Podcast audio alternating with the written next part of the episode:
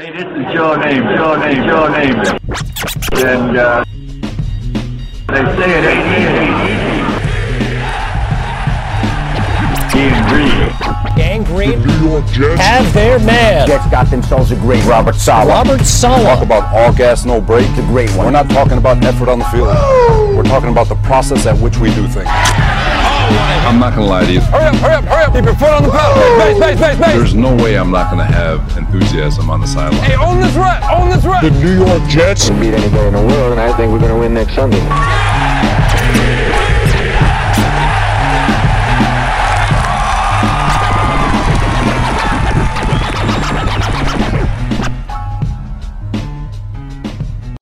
everybody, and welcome to the Halloween episode of the Ain't Easy Being Green podcast, broadcasting to you live from beautiful, amazing, picturesque Crystal Lake Studios in Westchester County, New York. My name's Keith Farrell. I am joined by the number one Jet fan in the state of Texas. You know him, you love him. My colleague and co-host, Michael Lagaris, everybody. What's up, everybody? Also in the building, the number one tight end in collegiate football history, the big Wookie, Nicholas Kronk. Kronk, what's going on, bro? What is going on, everybody? Good to be here. Let's also wish Kronk a happy birthday, which just passed Oh, by a thank few you days ago, very much. Wookie. Let's throw a little Another happy year around the birthday, another little happy birthday cheer for the Wookie man. You're looking good, Wook. I'm, I'm happy to wish you um, some cheers for your b-day. And of course, we have the number one high school football coach in the nation today, my cousin Sammy O'Hare in the building. Sammy, what's up, man? Five and two. Five and five and two is what's up, isn't it? Come on. Five and two is what's up. And you know what, guys? Last week's game was ugly, right? It was a little bit boring at times in the game. We had six punts in the second half to start off the second half. We had four to start the game off in a row. Defensive battle, which is kind of what we thought it would be when we spoke about this last week. I would have hoped the offense got a little bit more done. But they walk away with the W, and I want to hear what everybody thinks about it. We didn't get a chance to chop it up after the game. Uh, I know Zach Wilson wasn't able to produce too much. Breece Hall with the big touchdown run there. Then just field goals after that. Not too much from the Broncos on offense either, man. That really was a defensive battle. Main headlines coming out of the game. Obviously, the Jets win, number one. Number two is the Breece Hall injury, which is just, I mean, me, Mike, all of us, just, every, all messages are going back and forth with all Jet fans because it's just like, you know, you don't want to play into this thing this this you know uh, bad luck, you know, a curse hanging around the team or anything silly like that. You don't want to play into that stuff, guys. But every once in a while, something happens, and you're like, man, we really can't catch a break because not only did Breece Hall get hurt, AVT got hurt. Corey Davis goes down in the game, guys. We're already out of Elijah Moore, and we're going to get to that in a moment. But I really think maybe of all the wins this year, I think maybe the one I'm the most impressed with, guys, could be this one just because of the defense we played. Offense of the Broncos is not great. Don't get me wrong. I'm not saying it was without Russell Wilson or with Russell Wilson. That offense is struggling. But I want to see what you guys think, considering the setbacks during the game. Couldn't really get anything going in the passing game to still be able to go in there and get the W. Does say something about this team where other years, Mike, it seems like this is a game like you thought, Mike, a trap game makes so much sense. It looked like it was going to be that type of game, Mike, for a long time there, but they were able to pull the victory out. And then 4 0, Mike, for Zach Wilson to start the year. Yeah, first off, Zach Wilson, um, there's a lot of negativity being put out there about the quarterback. And I just want to say if anybody just looks at all the quarterbacks that have played up against the Denver Broncos this season, only one has had, I think, an above uh, 80 or 90 uh, quarterback rating, and that was Geno Smith. Okay. And Geno Smith, if anyone doesn't know, is like one of the best quarterbacks in the league this year. Kind of crazy to say, but our boy Geno ripping it up. Mike, J- Herbert Uh, just played them and had no touchdowns. Yeah. I mean, that defense is ridiculous. Garoppolo got torn up. All the quarterbacks have had bad games, so you're right. And and before this game, I, I you know, you heard us mention Zach was going to probably struggle in this game because the defense is beast mode. It is really good. Their secondary is one of the best in the NFL. Okay. And given that, Zach didn't have any turnovers. Zach managed the game for the team to win, despite losing our best offensive rep weapon, despite being under pressure. I mean, did you see how many plays he was able to avoid the sack? Does anybody really understand that type of value when it comes to game script? I thought Zach wasn't, you know, a world beater, but I definitely saw progress from this game against the Broncos than last year's game against the Broncos. No question that I saw progress from him. Now, going to the rest of the game, look, defensively, we're ridiculous. Sauce Gardner, um, as impressive as Breece Hall has been, Sauce has been just as or even more impressive. He had eight solo ta- eight solo tackles on the day, led the team. DJ Reed also did a phenomenal job. That secondary is incredible. CJ Mosley, I thought, had a really good game. Quincy Williams is probably the best defensive tackle in the National Football League right now for the year 2022. Um, I thought Jordan Whitehead did really well along with Quincy Williams. I mean, the defense is doing its thing. Now, I know the offense wasn't great, but going on the road, given all the circumstances, I kind of tend to agree with you, Keith, that the Jets that we used to know would lose games like this and get blown out. Yeah. And this team found a way to win and get it done. And hats off to them. The Jets are five and two. And uh, I thought it was an impressive win for Saleh and, and the team. Yeah, for me, a win that really was on the defensive side of the ball. I think that's really why we won this game, like Mike just said and alluded to. Sammy, let me ask you Breece Hall goes down. After that, it wasn't like Zach was really able to get much going. He did have some some decent drives in the second half, Sammy, he get a couple field goals there, Zach. Made a few okay passes, not the biggest day for him. No touchdowns, three games in a row for Zach here. So, and but we're winning the games, right? We're 4 0.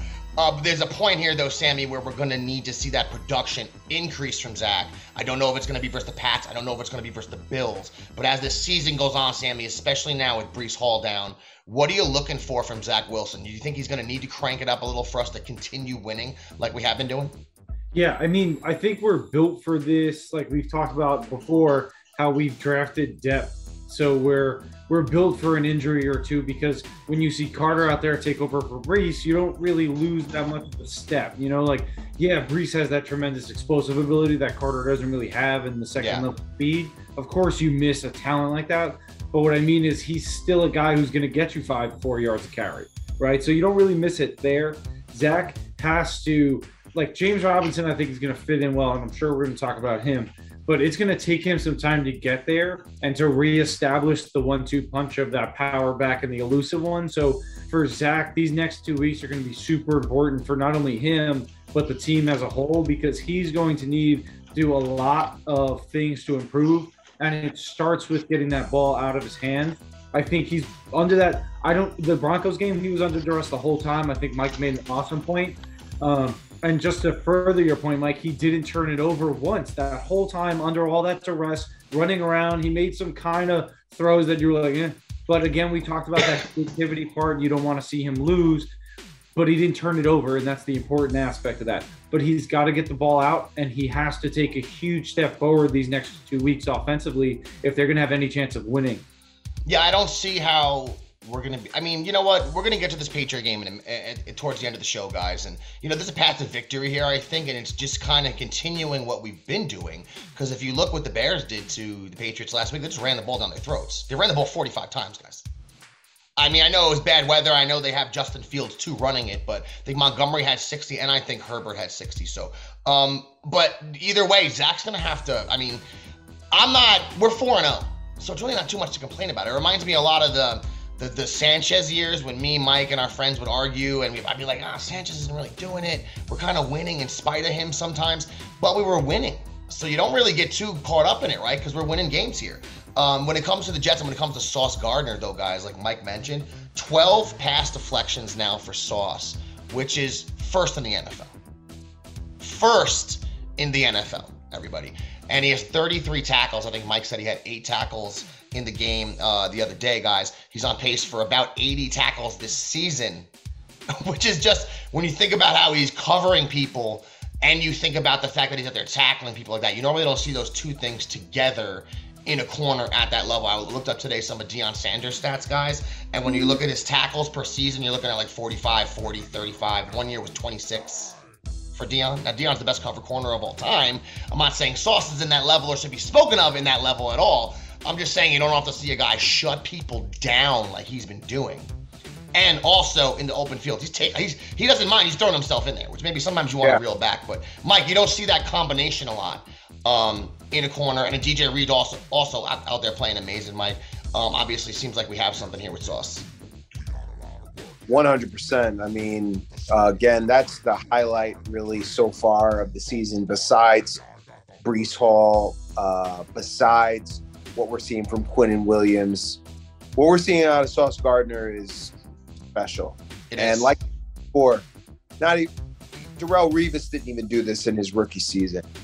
And it's not even just the play on the field; it's it's his attitude.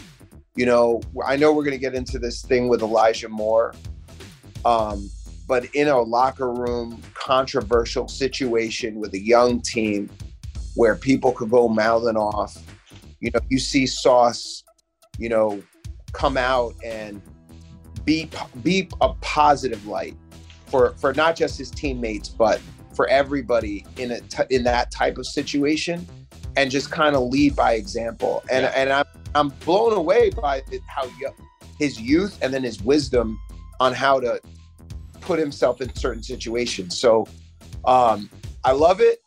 I hope to see more. Uh this week he'll be up against the Patriots but the game I'm really waiting for is to see him on Stefon Diggs. Uh, that's going to be another big test for him in his young career. Yeah, I mean, Sauce has just been absolutely tremendous so far. Let's give some love out to Greg the Leg as well. Oh, who- I mean, Greg the Leg put three in last week. That's the reason we won the game. Uh, some big field goals by him. A mile high, that type of air seemed like he'd be good up there. He'd be booming them, which he did. Great play by him, guys. Some more stats to get to uh, before we, we wrap it up here with the uh, the Broncos game, guys. 72 yards for Breece Hall. He only had the four carries. He had the big run. We know he got knocked out. But the offensive stats, man 13 carries, 29 yards for Michael Carter. Going up against a tough Denver defense, like we said, number two ranked defense in the NFL. And this is as good as it gets. Them and the Bills are as good as it gets on defense. yeah, at their best they're going to be, and that's Yeah. why we were saying. we said they're going to struggle on offense, guys. Denver's defense is real. That's the best. Yeah, man, Surtain, the defensive line they have, I mean, their linebackers are legit. I'm looking at some of the stats from last week, and really no one did much. Four catches, 24 yards for Garrett Wilson, a catch for Denzel Mims. He also had a holding penalty on a big time play, uh, Mims, but he is a good blocker out there. Another reason they had him out there. Lawson got a sack. Huff had a sack, two guys. Two QB hits for Quincy Williams. Um, game stats of the day. I want to get to one more thing, Mike, and I want to ask Sammy about this too. 11 penalties for 85 yards on the Jets. A lot of killer penalties. It seemed like we were trying our best to lose that game. I had to drop the wife off at Newark Airport. I'm talking, it's the fourth quarter. Right, guys? The game's tight. I'm pulling into the airport. I'm getting, I'm losing my mind with some of these penalties it seemed like we were trying to lose the game. Sammy, 11 for 85 on the season, 48 penalties for 361 yards on the Jets. Only four teams have more penalties than the Jets. What? I mean, it seemed like this was the same thing last year, Sammy. So I've asked you this before. It's the chicken or the egg, right? But is this the players? Is this the coaching? Why is it that every single week it's the same thing over and over again? Even when we win, it's like we're trying to lose sometimes out there in the field. Yeah, I mean, I, I, it's a discipline thing on both ends. It's things that are easy to avoid that we don't seem to be avoiding, and they're killers, right? Because when you get into these first, second, third, and really long, there's nothing really in your playbook that you have that you can go to and rely on to get you those kind of yards, especially if it's you know two consecutive penalties in a row, which I know happened a couple times, where you're sort of now it's first and 25, and it's like all right, well everything that I was planning to do this drive, I can't really establish that because I have to get a huge chunk of yards on this first play in order to give myself something manageable on second down. Yeah. Um, I think for sure a lot of that stuff is discipline from the head coaches on down because as the coach, that's your responsibility, um, especially a team that is so penalized that needs to be addressed in practice. Whether it's punitively, I don't know, but obviously there needs to be some kind of adjustment because this is now the second year in a row with new personnel having the same issues. So I can't really, I'm hard pressed to say it's the players Yeah. when we have all these new guys and it's the same problems. Yeah, I know what you mean. It's just uh it's just frustrating, man. It seems like sometimes we're, we're on a groove there and we get the penalties. We're five and two, so I shouldn't complain too much in spite of those penalties. It's still winning games, but you just wish those mental mistakes would get locked in. They just dialed in when they're out there. But penalties are gonna happen. There's just no way around it, guys. You just hate to see the ones that, that you can't even believe just happened. You're like, how the hell did you do that? Why at this moment did you do that? And it seems like we get a lot of those. Another decent game here for CJ Mosley. 70 tackles, good for number four in the NFL right now. So he's having a pretty decent season, Mosley. Um, guys, so Brees Hall went down, as we know. We brought in another running back this week, our boy JD, not being complacent, not sitting back and allowing the NFL to dictate to the Jets how their season's going to go because of an injury. JD said, No, I'm not playing around with this. He called some teams up, brought James Robinson into the fold, guys. Pretty good running back from the Jacksonville Jaguars. His rookie season was good for the sixth most yards per scrimmage in the NFL. Really, really good rookie season. Even his sophomore season before he got hurt, if you look, he was playing pretty well also, guys. Um, I know Carlos Hyde, for some reason, even though he was averaging three yards a carry. This is why Urban Meyer doesn't have a job. When last year, James Robinson was averaging almost five yards a carry he was running Carlos Hyde to the ground, averaging three. That's why you got fired, pal, and you're a jabroni. Uh, I want to hear what you think, Wookie, man. We haven't heard from you yet. James Robinson, you know him from a fantasy aspect. When you dig into the stats, he's actually pretty productive, kind of more of a bell cow running back. He's not going to be a Breece Hall, but somebody that's super durable and someone that you can give the ball to. You know you can give it to him 15 times a game, Wookie, and he's going to be pretty productive. Oh, absolutely. I mean, uh, the guy's already proven he can do it in the league. He's a thousand yard rusher. Um, he didn't get those thousand yards uh, just being some jabroni, obviously. uh, and I think, as uh, to go back to what Sammy said before, it's going to take a little time for him to get integrated into it. But once that happens, you got the one-two punch again. And of course, nobody's saying anybody's going to replace what Breece Hall brought to the table. But it's not like you've got two scrubs that are just running the ball for you guys the rest of the season. You got guys that can do it Yeah. that have done it. So I think you guys will be fine. Yeah, it's not like we're forced to be like, all right, well, now we got to give Ty Johnson 10 carries a game. John Right. Jet fan wants to see right now. Um, you know, I wanted to ask you, Sammy, his rookie year. One thing I like about Robinson too, and we got into it, uh, Sammy, the scheme they're running down there at Jacksonville, kind of the running plays they're going with, and their offensive attack way more geared towards Travis Etienne than it would be for a James Ro- uh, Robinson, who's a guy who you give it to him 15 times. And I'm going to give you guys some stats in a minute. The guy's really super productive. That's kind of what he needs, though. More of an old fashioned running back. But one thing I like, Sam, you look back at the rookie year, over a thousand yards rushing on 240 carries, had seven touchdowns, also 50 catches, 344 yards. So, I mean, he's not Breece Hall, and no one really is. Not a lot of guys in the league right now look like they're as good as Breece Hall, but it does seem like he's probably more versatile than people realize, and probably a really good fit for what we're doing here with LaFleur and our offense in New York. Yeah, I couldn't agree more. I think like people forget after that rookie season, they were saying that this guy was going to be like top five fantasy running back, top five running back in the league, and then he gets injured, and it's sort of like we got a junior now, we have Urban Meyer, and people just forgot that this dude was supposed to be elite at his position in the NFL. So you get a guy who's 24, so he's not old, he's got young, fresh legs, and you put him into that zone power blocking scheme that we've got where he can sort of be patient and then hit the hole and get downhill quick.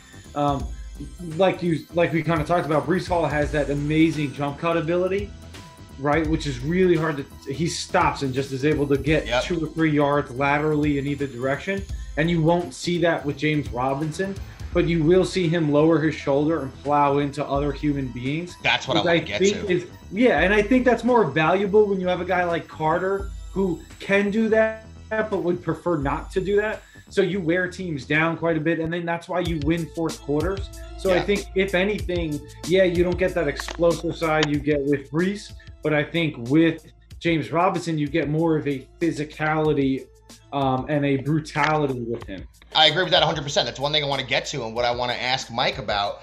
764 yards after contact in 2020 for James Robinson. Mike, that's good for 11th in the NFL. And his second year, he was on the same exact pace. This guy, I know he's not Breece Hall, Mike, But when it's third and two, you can give this dude the ball and pretty much count on him, as opposed to Carter, who we do like and we all love, but he's 5'9, he's a buck 95. This dude's 5'9, more like 220, built like a tank. Different type of running back, even than Breece Hall is, right, Mike? Yeah, I think he's a really good replacement given what happened to Breece Hall.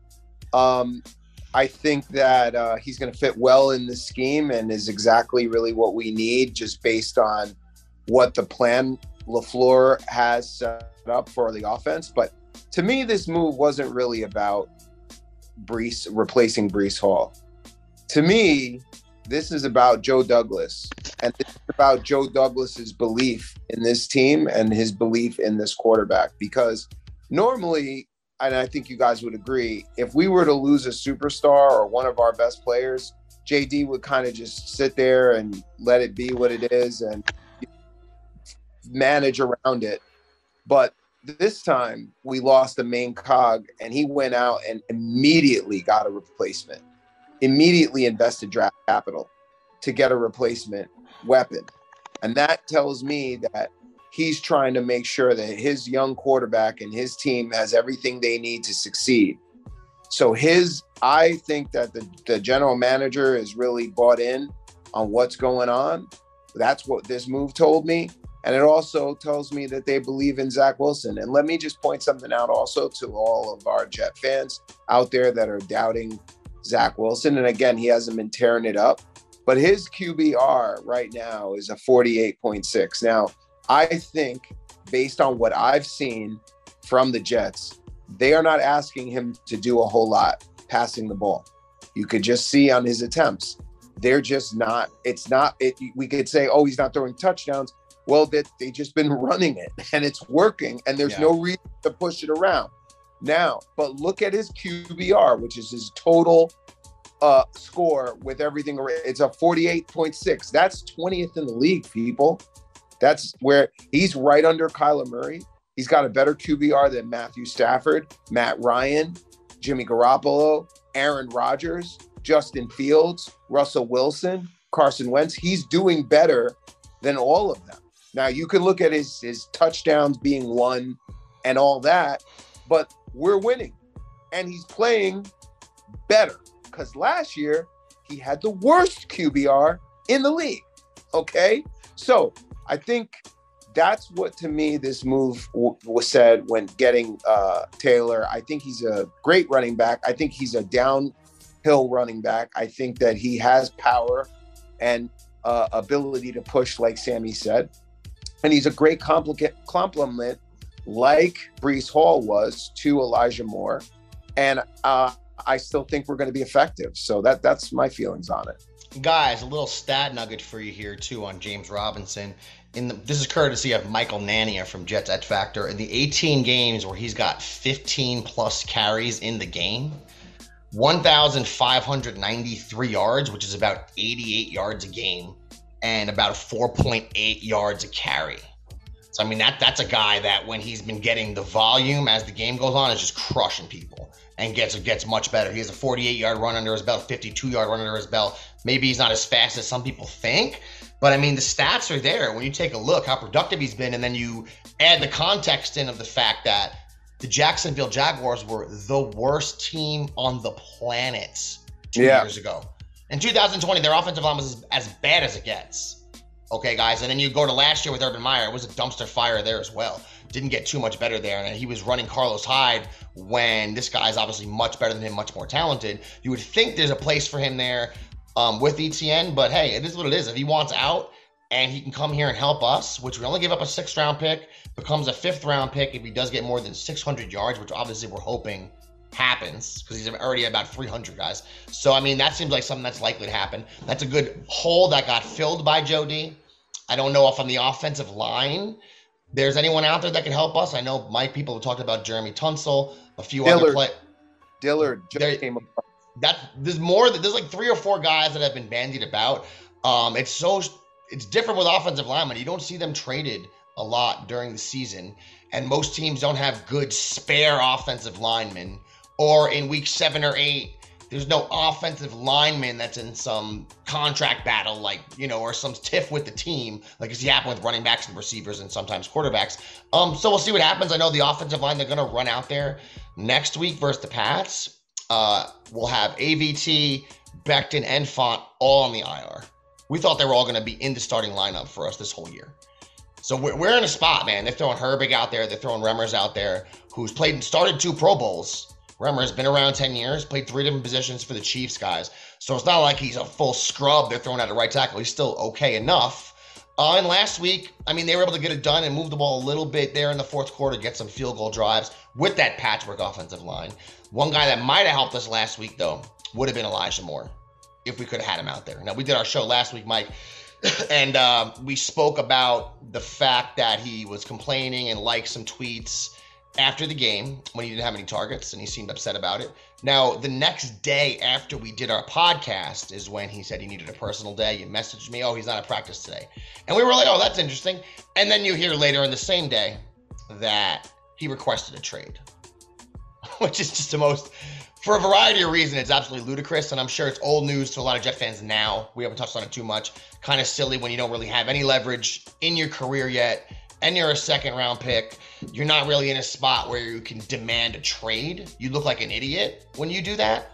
And you look like an idiot when you're liking tweets when people are supporting you doing that. You just look stupid. I mean, I'm, I'm sorry, there's no way around it. Um, you really got bad advice and you made yourself look selfish, right? And then you didn't play this weekend. And the Jets still won the game.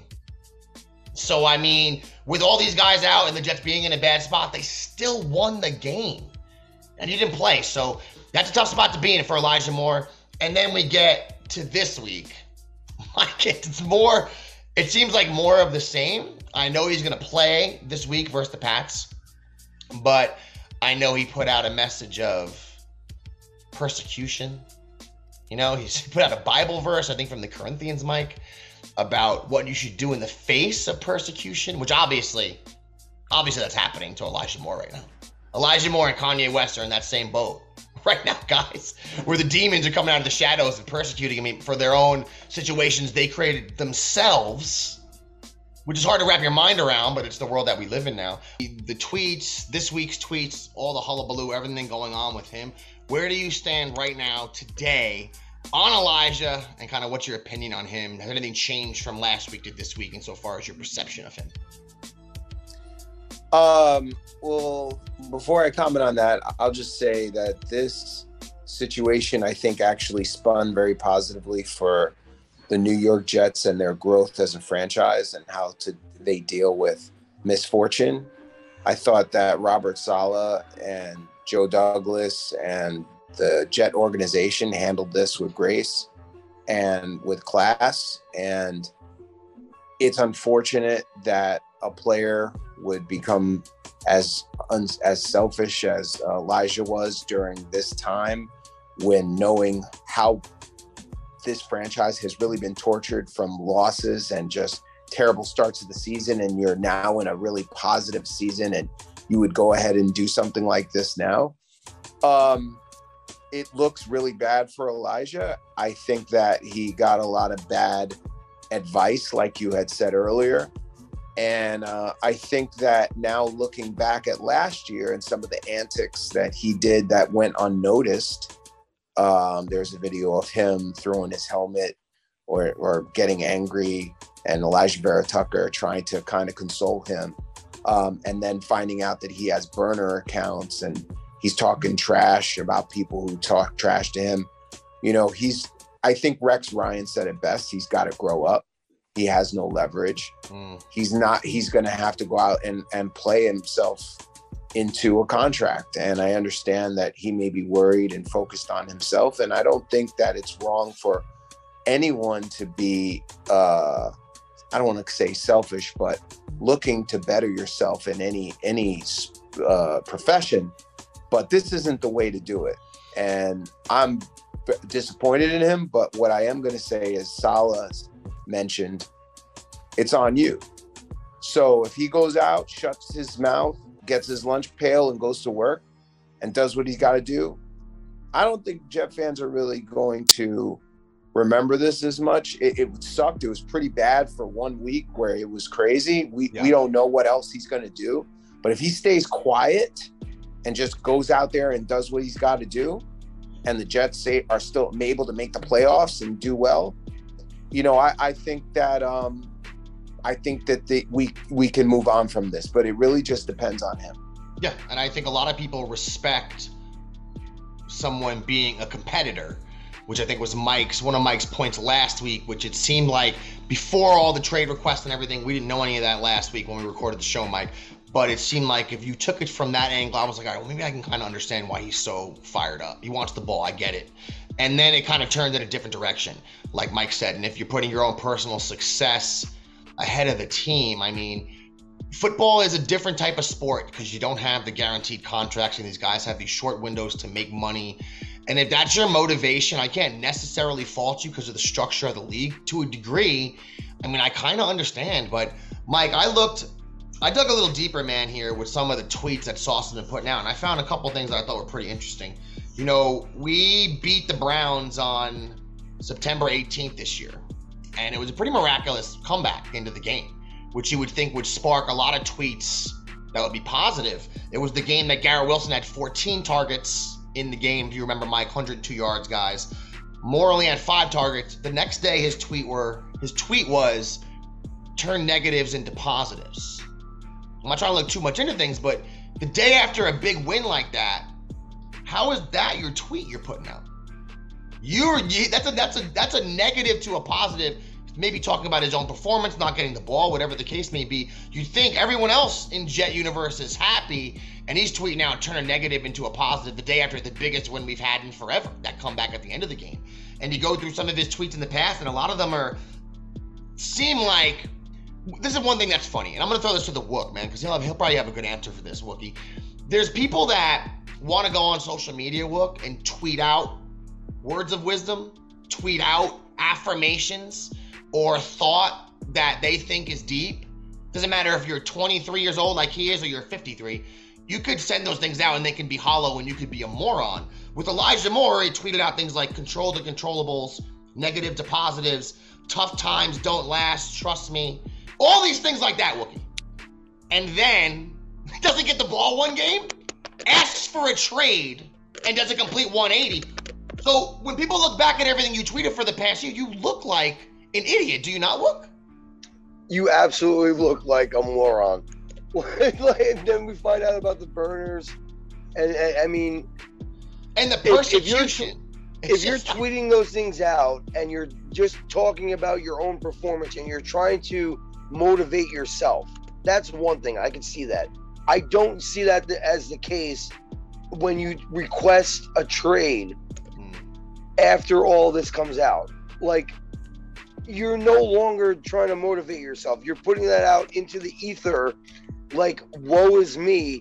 Who who are you? What have you done? The team is winning right now. Yeah. You, who's to say this next game you don't get 12 targets, 97 yards, and a touchdown? Yeah. Like, you gotta know what's going on. Read the room, dude. Like, I mean, come on. And I just think it's interesting, man. I'm not one to get on a soapbox about religion or anyone that is religious or not religious. But if you're going to present yourself one way on social media, and then when and the situation comes up that actually does test your mettle a little, you freak out and you lose it and you want to get traded, when you create a situation through your own selfishness and then perceive everyone criticizing you as persecuting you, that's crazy. You know, that's crazy talk to me, guys. I don't get that approach. We've seen a lot of people do that nowadays. He- Um, it, uh, but- What's up? Yeah, it it's almost kind of like, you know, when you when you, I, I coach kids obviously, right? So it's almost like when kids like throw a ter- temper tantrum because they want attention from you, or like, like that's what it kind of reminds me of. Um, because you're tweeting out all these things like, "Hey, look at me." It's like when people tweet like there's a tragedy, and everybody's like thoughts and prayers, and you're sort of like, "Well, that's not really helping anybody in this current moment, is it?" You're just sort of like, "Hey, look at me." I know stuff is going on, but I also care about that stuff. And with Yeah. Eli Moore, it's sort of the same approach where it's like, I know we're winning, but like, don't forget about me. Hi, I'm here on the team, and I really would like to play football. And it's sort of like, at some point you're a professional now, so I get it. You're super passionate. You want to play. You love the sport. I love that about him.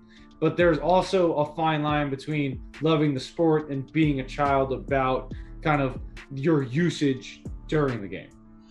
All right, guys, one last thing to get to, and then it's time for some Halloween trivia, which I know you guys are stoked about. Last week, Wookie had one of the greatest Halloween trivia comebacks at the end of the game. Wookie, you were just getting murdered for a while. And then you ran off four in a row and you got the bonus question, which is the You weirdest what it was? question in the world. I- I- Mike was I- like, I- is this guy kidding me right now? How does He Wookie know? mask. He got the mask. Exactly. Being The- William Shatner, I couldn't even I make believe it it. akin to running away from um, Jason in any Friday the Thirteenth movie. it's like you're full speed. Obviously, we all know it. If you've been alive long enough to have seen the series and cherish those type of movies, for as and, and find little nuanced flaws in them, like we have. Like, there's no way I'm running full speed. This motherfucker is, uh, excuse my language, this mess You know, he's just walking, breathing heavy, Yeah. and he's in the place where you're gonna be. That's that's some that's some otherworldly stuff. He's not Yeah. a dude anymore at that point. And now, ever notice, Wookie, that a large amount of these slasher killers, when they're revealed in the movies, look like the way that you look, Wookie? Hideous. Have you ever? Um, no, that's not. I'm not talking about Jason. I just mean they're big, scary-looking dudes, Wookie. Not, not, not, not hideous. In the movies, Wookie. yes, but if you if, if you know Michael Myers is just a normal guy. He looks normal. Right. He's just a big guy. That's all I'm saying. That's, that's all I'm No, saying. of course. And guys, let's talk about the patch real quick, and then we'll get to this Halloween trivia. Patriots coming in this weekend. Jets one and a half point underdogs, which I know had some Jet fans fired up considering we're the home team. Fortunately, Sammy, you will not be able to ride this weekend for the Pats game. You got a wedding, which is all good. We'll make sure we represent guys. Um, Pats Jets, I pretty evenly matched, I think. Even though the Pats, I think the Pats are three and four right now, guys. We're five and two. Um, pretty evenly matched when you look. The Pats defense here coming in ranked. Um, 12th in the pass, 25th against the rush, 15th overall. Jets are sitting at right around 10th overall. So defensively, we're pretty well matched up. Um, the offense of the Pats, dudes, I mean, the passing game has not done a lot. I think the best player on that offense this year, kind of their engine, has been Stevenson. Harris is still getting carries. I think he's still, and Mike would know. Mike has Stevenson in fantasy football, so you might know the game lines better than I do when it comes to Harris and Stevenson. But Stevenson's the guy now. You see him getting 15 carries a game, much bigger back, much better running back. And I think he's just as fast as Harris, even though he's bigger. Which means, guess what? You're not going to play a lot, Harris. If, if Stevenson's going to play like this, he's kind of the guy they've been rolling with. Um, I think J- Jakobi Meyers is definitely their best receiver. He's missed two games, still 355 yards for him. But they spread the ball out. When you look at what the Pats do, where their Zappe's been in there, and man, I hope we go against him. Let's keep the string of these backup quarterbacks. Is it, going, Za- is it Zappe? Are we playing against Zappe? No, as of right now, Mike, I'm pretty sure Mac Jones is playing. Okay, but when They you look at announced today that he will he'll be the starter. yeah, that's what I saw today. So I think it's gonna be Mac Jones, Mike. Which you know, even though Mac Jones hasn't played great this year, he had a span when he wasn't playing well last year. Then played the Jets. I think he threw for six touchdowns or something crazy. So um, I'm not gonna count Mac Jones out because I just am more worried about what has he done to the Jets, and we don't have a good history with this kid. One good game, one bad game last year. And guys, the target share I wanted to get to with the Pats because they're still pretty much, Sammy, they're still pretty much running this offense the way Bill Belichick likes to run it, which is spread the ball out. Whether it's Tom Brady at quarterback or whoever's there, Mac Jones or Zappe. You look at the target share here. Meyers has 33, Stevenson 29. That's why. That's why. Um, even in fantasy, Mike, and in in real world, Stevenson is such a difference maker because they throw the ball to him too. 27 targets for Parker, 23 for Henry, 20 for Agholor, 16 for Jonnu Smith. So they've been spreading the ball out, Sammy. Even though that offense is not dynamic and they got smashed last week, it's not like you just automatically assume they come into this Jet game and stink, just considering the past history, right, Sammy? Right. Yeah. I mean, you know, Belichick's going to draw something up to try and confuse Zach. Especially, he's probably watched the tape. He knows that Zach has is having trouble getting the ball out quick. So you know he's going to dial up blitzes, put some pressure, especially with all that offensive line being so banged up. So you really, really hope that Robinson's acquisition was early enough that he's comfortable enough running most of those offensive plays. Because the only way to mitigate that blitz is to run the football well and effectively. Um, so from a coaching perspective, I think both teams we match up super well. They have a ton of talent and they spread the ball, but we also have a ton of talent defensively that matches up. I think the tight ends are going to hurt us as they have all season. So I'd like to see Ulbrich adjust a little bit to the middle of the field. Um, but I, I think this game goes. I don't. I think that line's crazy. I don't know what these people are talking about. All right, but um, I like. I kind of like the direction. If you if you can get Zach moving, I think the Jets take this W. Yeah, Mike, what do you see as our keys to victory here, man? I mean, this is not the same old Jets. It doesn't feel like, at least, Mike. It doesn't feel like, to me, Mike, this is the same battle we're heading into with the Pats where I walk in deflated even before the game starts, regardless of who's at quarterback. There seems like there's some holes here. You can kind of run the ball on this team. 136 yards a game they're giving up in the rushing attack, Mike. So could be something there for James Robinson. What do you think about this weekend, Mike? How do you think it's going to shake out? I find it interesting. Um, the teams are actually very, very similar. Points per game, Jets are averaging 22.7, and the Patriots are averaging 22.1. Points allowed, Jets are allowing 19.6, and the Patriots are, aver- are allowing 20.9. Very, very similar. Total yards, 347.4 for the Jets and 353.6 for the Patriots. Passing yards, 230 to 231. Rushing yards, 117 to 122. It's very, very similar. Defensively, same thing. 362 yards allowed uh, allowed by the Patriot defense 329 allowed by the Jets. They're a little bit better uh, on defense. So when you look at the teams, it's funny because the Jets are actually very similar to the Patriots in that they have a good defense. They run the ball, control the clock. They don't have a big arm quarterback, or at least haven't yet. And um, and they're smart with playing football. So it's going to be very similar. Now, with all that being said, the Jets win this and they win it convincingly. And they're going to win it because Zach Wilson is going to show what the hell the deal is. Okay? Because Zach Wilson is better than McCorkle. Zach Wilson is better than Z- Billy Zappe. I believe in this kid, and I think he's going to be the difference maker in this game today on Sunday. And we're going to show the Patriots that this isn't their division anymore. And their dominance as a franchise in this division is over with and um, and we're gonna win. I feel that, that is, way, and that's just how that's how I feel. That's music to Jet fans' ears when you say that. Okay, the old saying, Mike, your mouth to God's ears. Hopefully, that is how it shakes out this weekend. Wookie, Pats, Jets, kind of a new vibe this season to the Jets. Kind of a different vibe to the Pats too. A little quarterback controversy going on, which you gotta love that. Gotta love a little bit of a controversy at quarterback, Wook. What do you think about this weekend, Jets Pats? How you think it's going to work out, Wook? I got the Jets going. Uh, were we? Uh, a six and two, and I have them winning twenty to thirteen. Defense turns it up. The defense is legit. Um, I think as long as you guys don't make mistakes offensively and, and bite yourself and you know kick yourself in the ass, I think the defense uh, plays well enough to keep you guys in this. And it's 2013 Jets. I like it. I like it, Wookie. I think the way the Patriots play is they just don't make a lot of mistakes, right? They kind of try to wait you out, even when they have the team like they have now.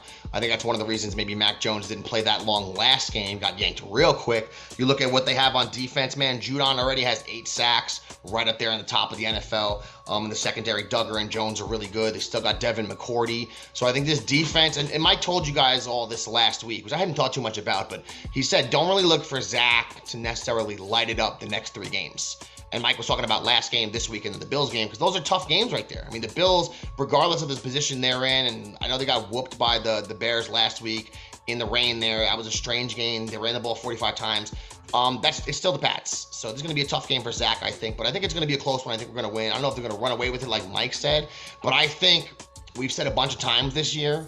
There's the, the Jets continue as this year goes on, when they keep winning games and people keep trying to make excuses, oh, back a quarterback, this and that, they keep winning. They keep changing the narrative over and over. These games, like last week was a trap game.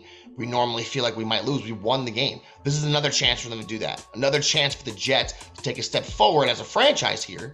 And it might sound like hyperbole, but I mean, the way the Patriots have treated us and beaten us over the past few decades, I'd love to go out and just stomp the Patriots. I cannot remember the last time we just beat them down. That would be tremendous, but I'll just take a win any way, shape, or form we can get it. And I do think we're gonna walk out of there with the W this weekend be six and two heading into the game versus the Buffalo Bills, guys. If you can believe that, after eight games, six and two. I know, Mike. We don't have. We're not gonna put the video up. We're not gonna waste too much time on Brady Quinn. We already made a hit single off his back, off his stupidity, Mike. We already put him on blast to the masses musically. But again, again this week, Jet fans, go out and Google it. It's it's pathetic. Mikey, the guy put him on blast. He's like, whoa, whoa, hold on, that's not. I just said they wouldn't be favored eight or nine games. And Mike, the, what bothers me is these people don't check him. They you know what he actually said. And he's squirming in his seat, and the Jets are going to be six and two after this week, and he's going to have nothing to say. He's digging for excuses, Mike, and I love it. But you guys know what it's time for now, right? You know what it's time for, boys? Trivia. Oh. Trivia. Halloween trivia.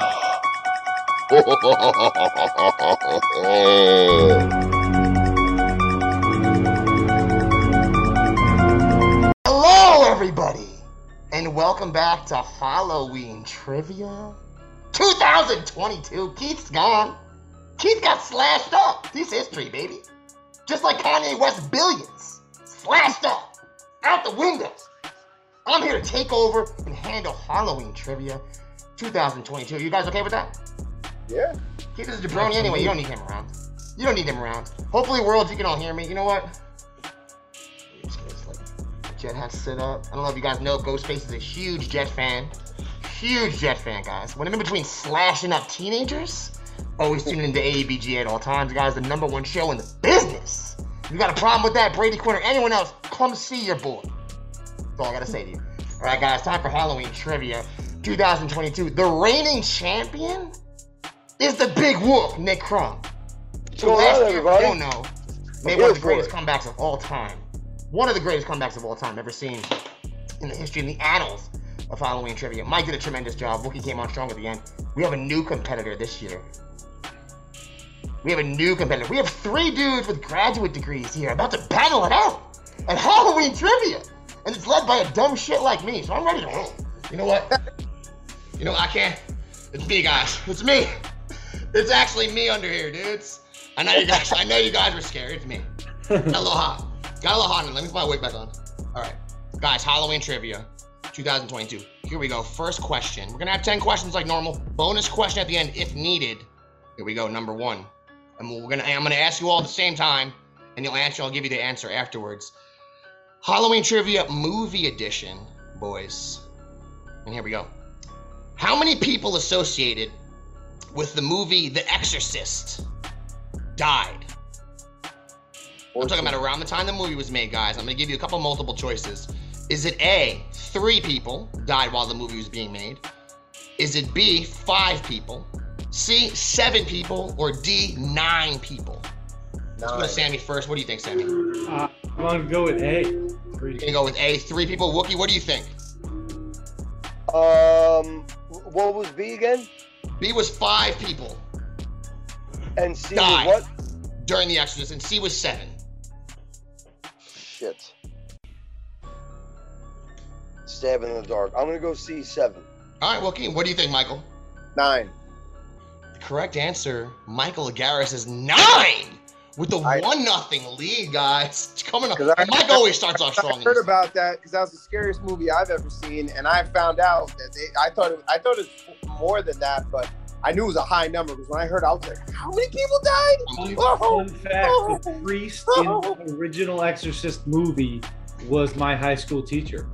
What? I stood. I stood at the top of the steps of uh, the the staircase scene by um, Georgetown. It was nuts. Another small, little known fact: Michael Agaris' mother-in-law had an exorcist performed on her. We learned on, on a previous episode of the show that his wife offered to the world. I'm not putting anything on blast. She put it on blast for the universe. Just so you guys know, two main actors killed in the movie died before the movie's release. Regan MacNeil's home burned down, the main character during the movie, guys. A whole bunch of other people killed, the night watchman, a camera guy.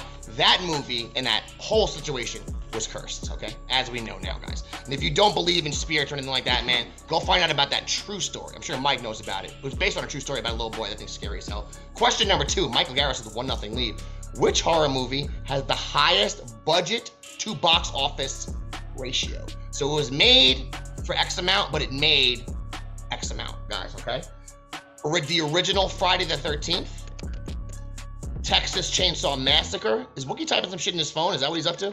Guys, are we No, catching him? I'm- are we catching trying right now? Think, I'm, I'm trying to think totally about the box office. To, so yeah, the, the the highest box uh, budget to box office ratio, guys. So it made the most money per the amount it was made. So A, original Friday the 13th. B, Texas Chainsaw Massacre. C, the Blair Witch Project. Or D, The Ring.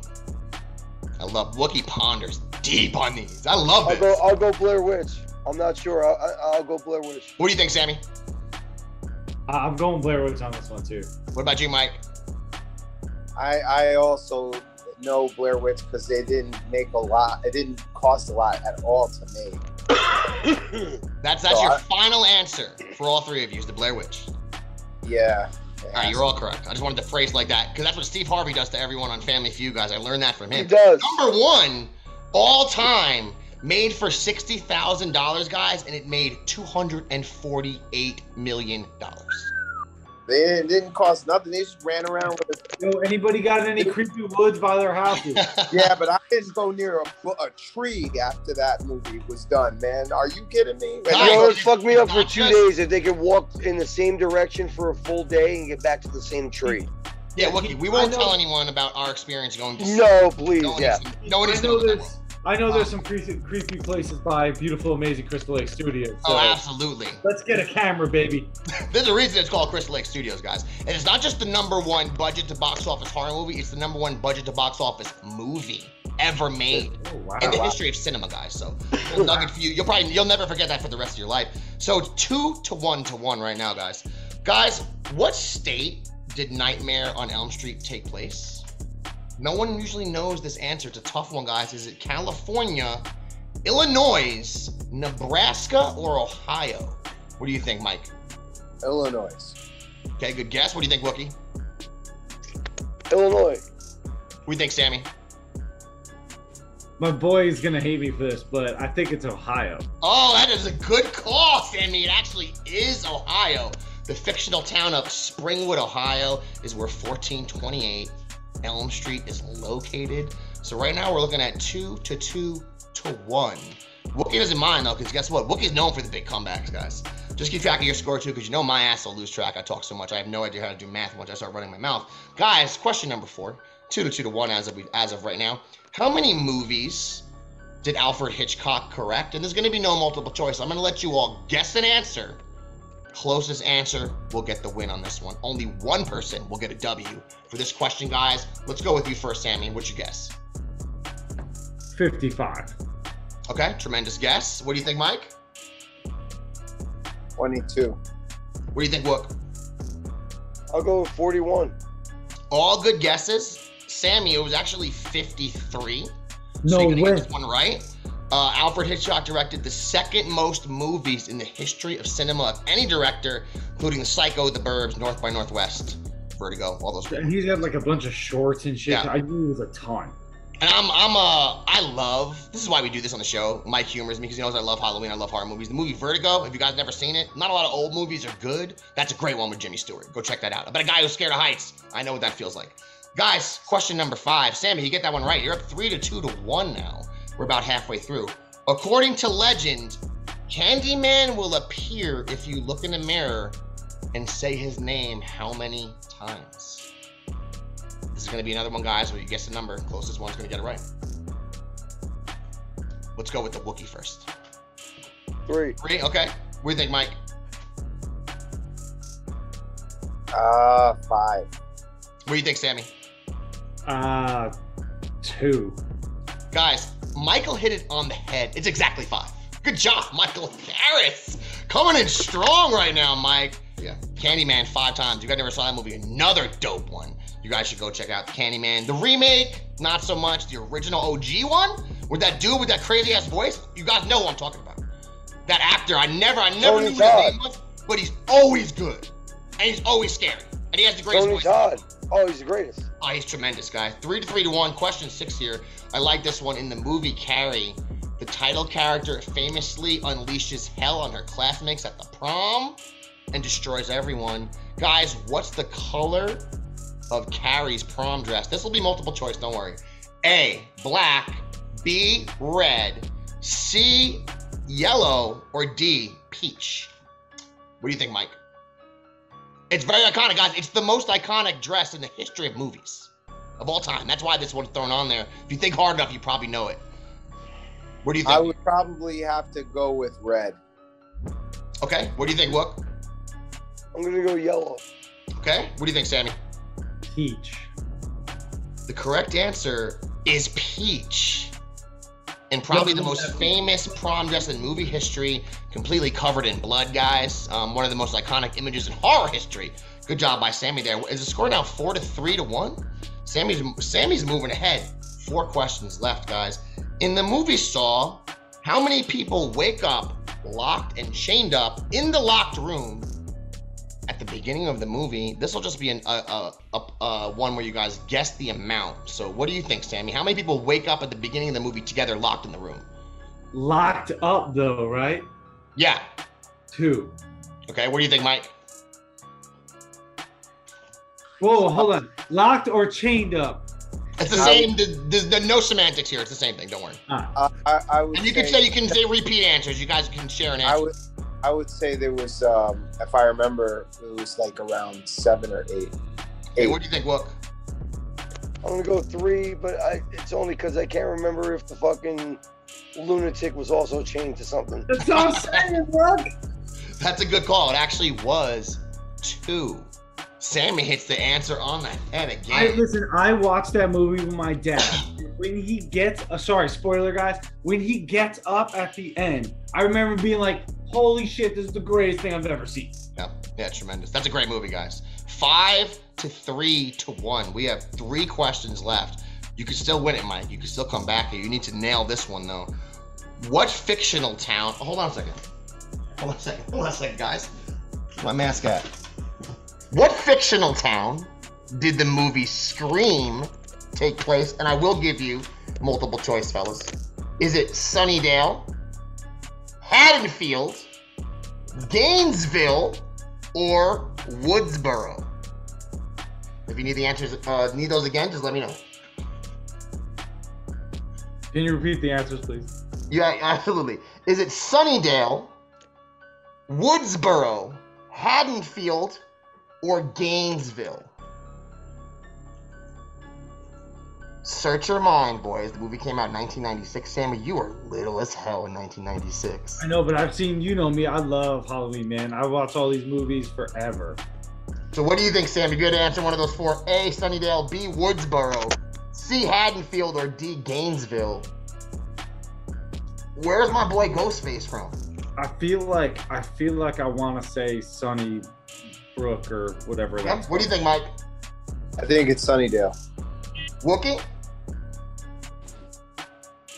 Fuck it, Woodsboro. Wookie nails the question. Nails it with the quickness. Good job. I job. had no.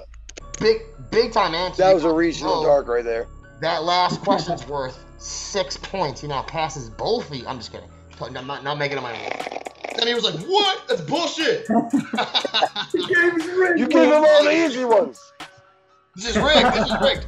Um. All right, tremendous job there, Wookie. I think now it's five to three to two. Let's go with the two last questions. See how you guys do. Mike, you can still nail these both. Sammy gets them both wrong, and it's all tied up. It's all tied up, baby. Guys, Randy's lists of rules for surviving horror movies in the movie Scream. These final three questions are Scream questions, guys. We already had one of them. Randy's list of rules for surviving horror movies. What is the number one rule? And I have multiple choice for you. Don't worry. Is it A, don't do drugs? Is it B, don't have sex? Is it C, don't say I'll be right back? Or is it D, don't go outside alone? Jamie Kennedy's very famous scene in the movie. Mike, what do you think? Don't be right back. Don't say be right. Okay, what do you think, Wook? I'll go with uh, what Mike said. Uh, don't say I'll be right back. Okay, what do you think, Sammy? Yeah, for sure. Or like, I think he also says like, don't investigate that shit. Like, don't even don't don't say that. Well, I think this is the first question of this whole run, or maybe there's one other one that someone didn't get right because you guys have been killing it. It's actually don't have sex is rule number one. Really? Now, guys, he listed about five or six rules. There's no way to know which is number one. Um, that was a tough one there. But you guys have been nailing every other question. Let's hit the final two questions just for fun. See how you guys do. See if Sammy can break the all tie the all-time record, which was six correct questions last year by the Wookiee and Mike, who tied. Guys, who directed the movie Scream? And you're gonna get four ans- uh, four options here. Is it George Romero, John Carpenter, Rob Zombie, or Wes Craven? John Carpenter's A, George Romero's B, Rob Zombie C, Wes Craven is D. What do you guys think? What do you think, Sammy? Let's go with you first. Since you're in the lead here, let's put some pressure on everyone. Wes Rob Craven. Zombie? All right, what do you think, Wes Mike? Craven. Oh, you said Wes Craven? George Romero. Okay. Wes Craven. Good job.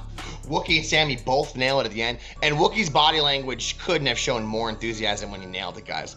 The, the joy that was pumping through his heart when he got that last question correct. I- you can't match that. And that's why we do these things. That's why we do these I'm, things. I'm just stabbing it. I'm Yeah, no, I stabbing right appreciate You got you both you got that correct. Wookie, you ended up with three. I think you get three or four correct. Sammy with six. You are the champion right now. We have a few minutes left here. I'm gonna give you guys the bonus question anyway.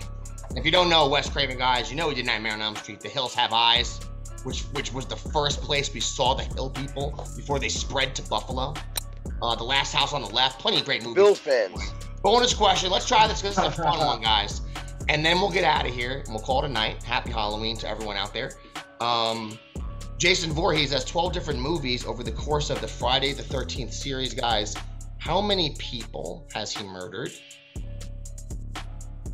We need a body count. Oh my. Jesus. Damn. I know. I know. can't It's 12 even- movies. It's I'll, 12 I'll, I'll movies. try. 80.